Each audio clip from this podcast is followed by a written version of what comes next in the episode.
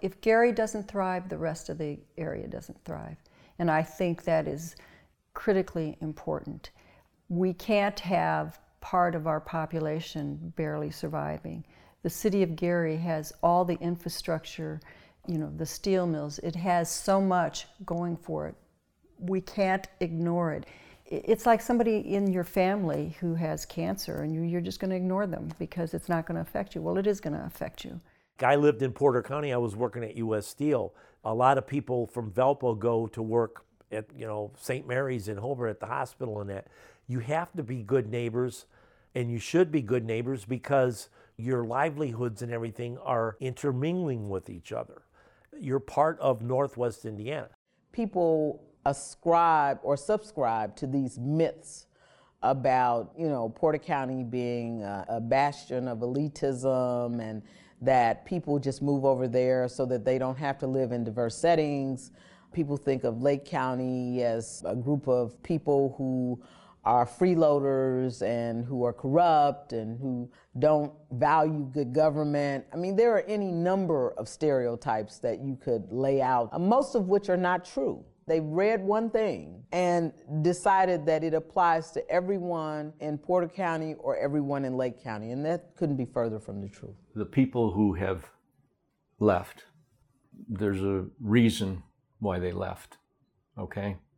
They didn't care for what was going on in the city, how it was starting to turn.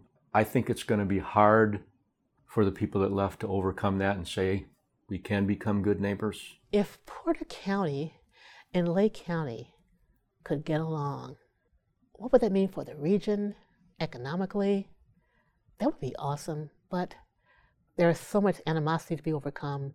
There are so many old wounds that need to be healed.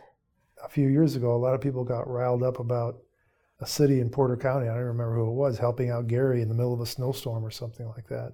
You know, why send our tax dollars over to Gary to help them out in this snowstorm you know, tax dollars should stay here in Porter County. And pretty good example of not being a good neighbor. We're all worried about our children getting good educations, them having a better quality of life than we have. How do we care for our parents and our children at the same time? How do we maintain our property value? We worry about the same things. If I live in Gary, I want to work in Gary. If I live in Gary, I want to buy in Gary. There's a lot of history there. There's architecture that you would not believe. If there was genuine economic opportunity, I'd move back. I'd move back into the home I grew up in. The natural resources and the, the positioning of the region up against Lake Michigan, uh, that three county area, is just a natural economic powerhouse waiting to happen. So there could be a lot more growth and prosperity and stability for everyone were there a more cooperative approach. But I think our visionaries with a lack of vision are not seeing that. We are sort of held to that rivalry. It's us and them, and maybe it makes for good conversation, but it don't make for good community building. You know, I, I think there is some validity to you know Indianapolis not really paying much attention to Northwest Indiana and only when they have to kind of thing.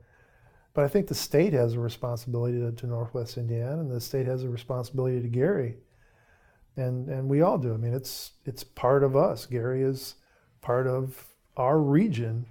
When Gary flourishes, so does Lake County, and so does Porter County, and so does Indiana. We're in a position now to instead of talking the talk, we're walking the walk. We want Gary to be great, so we have to be a part of it to make it great.